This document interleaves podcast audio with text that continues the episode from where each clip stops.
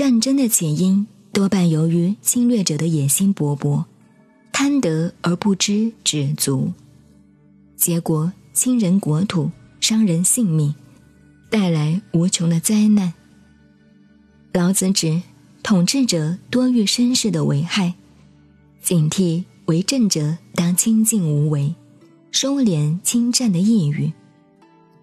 天下无道，戎马生于郊，也可反映出当时兵马孔冢互相杀伐的惨烈情况。本章和30章、31章都含有反战思想，沉痛抨击当时武力侵略给百姓带来的灾难。